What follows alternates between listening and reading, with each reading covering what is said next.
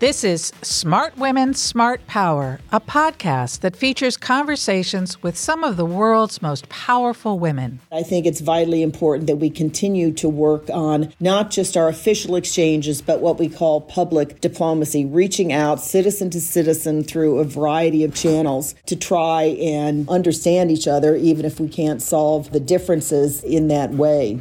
We feature women who are breaking barriers and shaping the future of foreign policy, national security, international business, and development.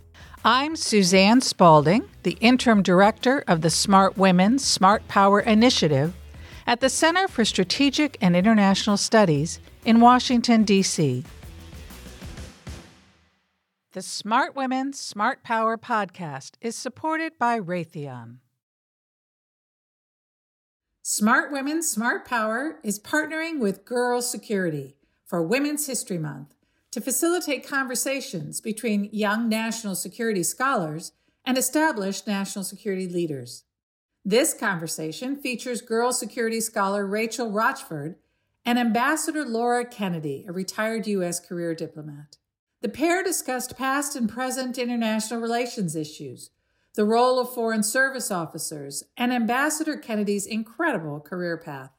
This episode was pre-recorded on February 18th, before the Russian invasion of Ukraine. Rachel and Ambassador Kennedy, thank you both for joining us here on the Smart Women, Smart Power podcast. Rachel, before I turn the mic over to you for your conversation with Ambassador Kennedy, let's get to know you a little better. What sparked your personal interest in international relations? That's actually kind of a funny story. I've known that I wanted to be in the Foreign Service since I was 9 because I was watching a TV show with my parents, and one of the characters on there was Ambassador Elizabeth Prentice. I mean, she walked into the room and she had this commanding presence. You know, she spoke 5 languages and she was just a very impressive person to kind of see portrayed in media for me. And so after one time of seeing that, I knew that I wanted to be like that in the future. And that kind of sparked me to look into international relations more and to look into what it meant to be an ambassador and what that career path really looked like. That's terrific, Rachel. I love that you were inspired by this strong fictional character of Ambassador Elizabeth Prentice. And I suspect that we will have some young women inspired today by a real-life ambassador in Laura Kennedy. You got to choose the topic and the person you wanted to interview. What did make you decide to discuss the changing field of international relations and to interview Ambassador Kennedy? I chose to speak with Ambassador Kennedy because of her experience in the field. With 40 years in the Foreign Service, that provides a very solid understanding of international relations and also a good perspective to reflect on how the field has changed over the years, where it might be going in the future. And so I really wanted to get her perspective on what diplomacy looked like and how that has changed over the years. So today I'm speaking with Ambassador Laura Kennedy, an expert in international relations who spent nearly 4 decades as a political officer in the United States Foreign Service. She served in Russia, Turkey, and a number of the new republics that were formerly part of the Soviet Union, including as chargé d'affaires in Armenia and ambassador in Turkmenistan. She also served as ambassador to the Conference on Disarmament in Geneva and charged at our mission to the UN in Vienna, where she was focused on nuclear nonproliferation. Among her assignments in Washington, she was Deputy Assistant Secretary of State for European Affairs and Deputy Commandant at the National War College. Welcome to the Smart Women, Smart Power podcast, Ambassador Kennedy. Your work history is extremely impressive, and I'd like to start with your career in the Foreign Service. How did you get into foreign affairs, and what drew you to the field initially? Rachel, hi. First of all, I wanted to thank you as well as the folks at Girl Security and CSIS for inviting me to participate. I'm a big fan of both of these organizations. But unlike you, with your fascinating story of knowing that at the age of 9, you wanted to be a diplomat, that was not my experience. I mean, after all, up until 1972, women's possibilities in the diplomatic field were very circumscribed. As a matter of fact, it was only in 1972 when women were allowed to remain in the service if they got married. So, I mean, today that seems like the most gross denial of basic rights, but that was accepted back then until a number of, let me say, very smart women pushed the boundaries and began lawsuits and so on. And so they started to change the rules. thanks to many smart women before me that really made a career in diplomacy possible or attractive to me. With that background,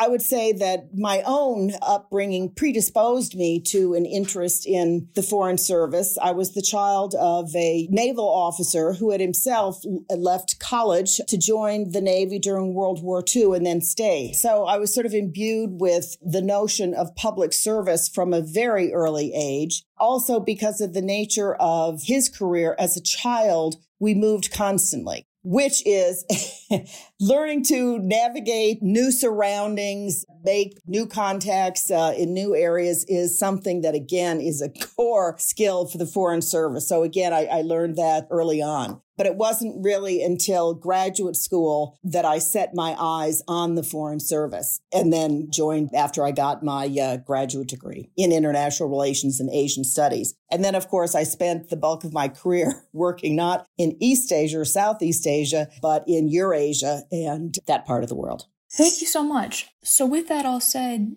what is it like then to spend the majority of your career, if not the majority of your life, since you did mention being abroad as a child as well, in another country, often operating in a foreign language? And further, how do you believe that working and living in so many different countries and cultures has impacted your worldview? Well, it is a challenge. I mentioned that, I spent my childhood, sort of learning to do that. But on the other hand, that was always within the United States. So the challenges are obviously much magnified by being overseas. And I'd note that the typical Foreign Service officer spends about 2/3 of their career overseas. So that's obviously comes with the job. And so when we recruit for or test for people, it's that ability to learn new cultures that is a skill we look for and then nurture when we get in. And indeed, you mentioned language. That is very difficult. We do have one huge advantage as native English speakers in that English really is a lingua franca. Apologies to my French colleagues around the world. So, for example, when I worked at the UN or in international organizations, although, for example, there's 6 official UN languages, official documents are translated or interpreted into them. Dirty little secret is a lot of the key work is actually done in English. So we do have a big advantage in that English is used so widely around the world. On the other hand, if you want to get outside of sort of the elites, a certain city, you really need to know the language. I started out learning Russian, which was sort of a shock to the system, different alphabet, different grammatical structure. I mean, I'd never studied inflected language before.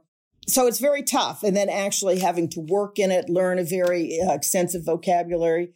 But on the other hand, at least Russian is in another Indo-European language. Then when I tackled Turkish later on, another real shock to the system. But again, it's really invaluable in terms of trying to really delve in and get to know different peoples and understand their cultures. I mean, because, of course, we all express ourselves in language. It really gives you an invaluable channel of communication. I do think we really need to work hard at developing our language skills as a really essential window into other cultures. Definitely. And with doing this work abroad and spending so much time in other languages, how are you able to connect with other people? And how important would you say that language is as a factor in this? I think very important. I mean, as I said earlier, we have an advantage in that a lot of official work is done in English. But if you want to get beyond capitals and official settings, there's really no substitute for learning the other language. And this really came home to me when I was serving my first assignment in Moscow, which was in some ways the toughest of my career because I was struggling with how to actually work in another language. The embassy burned 3 weeks after I got there. I mean, it was sort of a nightmare, but it toughens you up and everything was sort of a little easier after that. And I also had a great opportunity that first assignment. I was detailed out of the embassy to work with an exchange exhibit that spent 2 months apiece in different cities of the former Soviet Union. So my first city actually was Ukraine, Kiev in the old days. And so this ability there to interact directly with our visitors and speaking the language there really gave me a huge career-long interest in and appreciation for what we call public diplomacy. That is beyond just the official meetings with government and so on, your ability to connect with publics around the world. That left an indelible impression on me. just those way back then gave me a sense of Ukrainian nationalism within the country and the intense Soviet neuralgia to it. But anyhow, really getting out of your office is key to being a good Foreign Service officer. Definitely. I think that's a really good point, too, about the Ukraine situation right now. Since one of your first postings was as an FSO in the Soviet Union and in Ukraine, how far do you think that U.S. relations with Russia have come since then? You know, I started in the business during, of course, the Cold War. And so we were acknowledged foes. It was very much, sort of a bipolar world. And then, of course, that huge change as the old empire dissolved. And then I sort of moved from a focus in Moscow to dealing with the new republics. But in some ways, of course, we've seen a circling back to the bad old days. And in some ways, I've never seen relations with Russia as bad as they are today. And I guess what worries me, too, is aside from the bad relations on a government front, our ability to interact with publics has been circumscribed as well. We don't have a lot of the exchanges that we had very painfully built up. There's been sort of a reassertion of control on public television and so on in Russia. So there's real public antipathies that have grown up, which are, I think, very, very damaging, which is why, despite the really tough situation we are in today, that I think it's vitally important that we continue to work on not just our official exchanges, but what we call public diplomacy, reaching out citizen to citizen through a variety of channels to try and, basically understand each other, even if we can't solve the differences in that way. You raise a really great point about the importance of public perception in diplomacy. I was actually able to participate in the virtual NSLI Russian Summer Exchange, and it was really a wonderful opportunity for me to gain an understanding of that culture as someone who hadn't visited the country. Well, yeah, great. I'm delighted to hear that, Rachel. And of course, COVID, as we all know, has put an additional huge crimp worldwide. Although technology has been our friend and given us, new possibilities to intersect, which we all treasure, especially in these difficult times. But I hope, on the other hand, that we can continue to embrace the opportunities that technology has given us. There is a huge benefit still to face-to-face interactions, whether it's informal diplomacy or the public diplomacy and exchanges that you just mentioned. Absolutely. And I think that the rising tensions between the U.S. and Russia are definitely contributing to this lack of public understanding. For example, this summer, at least to the best of my understanding, Russia has been pulled off the list of potential exchange countries for the program I did last year. Yeah, no, that's a shame. And unfortunately, despite all the great programs, one, some that we had painfully, as I mentioned, built up during the bad old days of the Cold War, but new exchange and stuff. Sadly, Russia itself started pulling back from these. I mean, no more Peace Corps, cutting off exchanges, putting real huge limitations on non-governmental organizations or foundations working in Russia. So it's a sad situation, but I think there's still opportunities. So I'm delighted that you pursued that one, and I hope we'll keep looking for opportunities because, really they are more important than ever in this very tense world. Definitely. And in the context of the tension that exists, what advice would you give to FSOs in Russia or Ukraine right now? I'm not sure I would presume to it because they're right there, and I'm sitting here comfortably in Washington. Of course, as you know, we've drawn down our embassy in Kiev.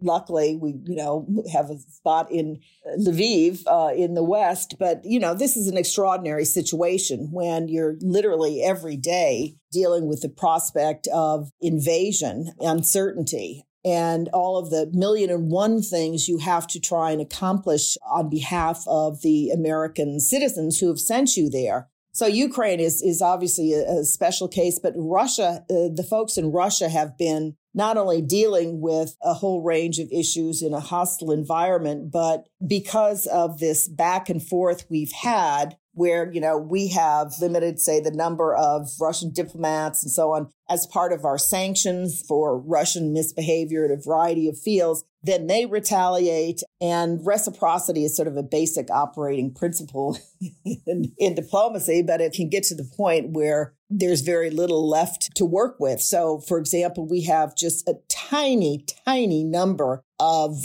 diplomats in Moscow. Recently, the Russian government declared persona non grata, i.e. expelled, the number 2 in the embassy. Now, the deputy chief of mission plays a crucial role in any embassy. And moreover, our ambassador in Moscow is not a career ambassador. I mean, a lot of respect for him for doing this job at a very difficult time. So yeah, they're working at a tiny, tiny skeleton crew. And it's particularly, I think, difficult because we really need to keep those channels of communications open. Obviously, our presidents can and do talk. The foreign ministers are planning to meet next month. But I think, for example, back to the Cuban Missile Crisis, when Khrushchev was sending a vitally important response to Kennedy, which they gave to the embassy in Russian. And then the embassy, and thank God we had, good language capable, just had to take that document, split it up, and then translate it, and then type it up and send it back. So it can really matter having those language capable people on hand. I mean, we do have obviously things like the hotline and so on before. But yeah, it's very difficult. And aside from, say, places like Russia and Ukraine, so many difficult posts all around the world where you're dealing with civil unrest, disease, terrorism. It's a really demanding career.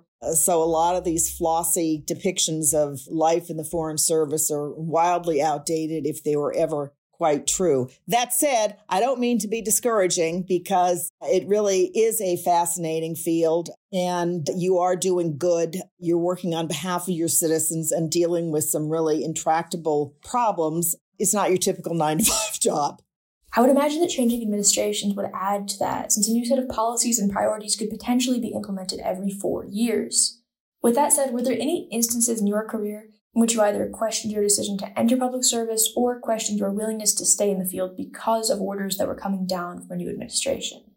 If so, what happened and why did you decide to keep going?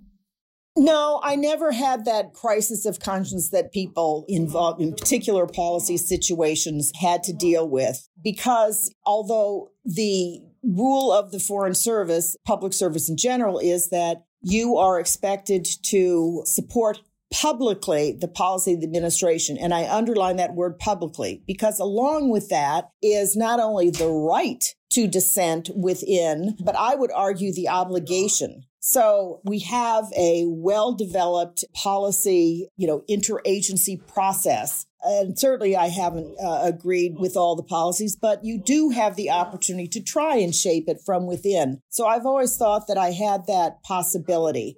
In 2008, I was considering retiring. I think so many in the Foreign Service were sort of ground down by the years of war in Afghanistan and Iraq. But, I sort of hated to go out on a sour note, and I decided I'd wait until the election. And then I think we had a great new president, President Obama, who really revived, particularly in nuclear issues with his Prague agenda, where he put nuclear disarmament and nuclear nonproliferation at the top of the national agenda. So I felt very fortunate to be able to work with this new administration and represent it in Geneva in disarmament. By 2008, as I say, I was feeling a little disgruntled, but stuck around a little bit longer and really glad I did, because I say, as somebody who had worked off and on in my career in the arms control field, I was very excited to have a president that, again, was putting this at the top of his agenda. Since you're currently working on these issues of non-proliferation and arms control, and have been for some time, I wanted to ask, how did you get into this sector? It's a very specific portion of international relations. Well, good question, Rachel. And actually, there's some good literature on sort of the women in this field. I think of one that Foundation Washington did called The Consensual Straitjacket that interviewed a number of women in the field, because indeed, when I began my work in the arms control field, I literally just can't remember any women who were assigned there. This is in Vienna, the old conventional forces negotiations. So it was not a particularly women-friendly field, but I got into it because, as I mentioned, my first overseas assignment was Moscow, and they were looking for a Russian-speaking officer at the negotiation. And I'd just come straight out of Moscow at that point. So I was sort of a little bit predestined because I had that Russian language capability. And I'm happy to say that over the years, women have really come into their own in the field. But it's taken, I'd say a generation to do that because, again, at the beginning, very few women in a field, particularly in the conventional field where military people, officers and so on, obviously had a lot of importance in the talks with their backgrounds. And at that point, of course, women were barred from combat roles in the military, so had less, opportunities themselves. But we've come a long way, I'm glad to say, and I think the field is far better for it.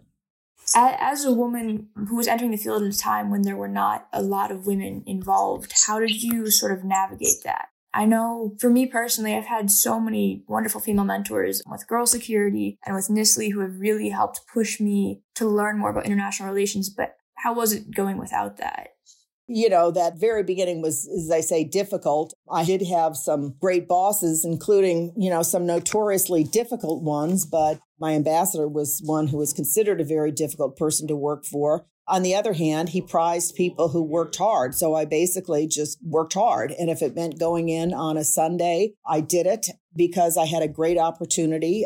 I accompanied him, on visits to other Warsaw Pact capitals that were involved in these negotiations. But yeah, I paid for it in the sense that we'd have a whole day's long program of talks and official dinners and things. And then I'd go back to my room and start writing on a long pad and stay up till whatever hour in the morning I finished writing up the stuff. And then I'd slip it under his door so he can read it, annotate it, and turn it over to the embassy the next morning to start typing up a cable. So basically, work hard and show you can do the work. But it was enormously welcome to me when more women started coming, including in that first assignment in Vienna, because oftentimes a lot of work actually gets done just in around dinners or the coffees or people going out for a cigarette break or something. So you have to be able to intersect personally. And, if there's some sort of boys club that was going to go off and golf or something and talk business and you're not part of it, that could be very injurious.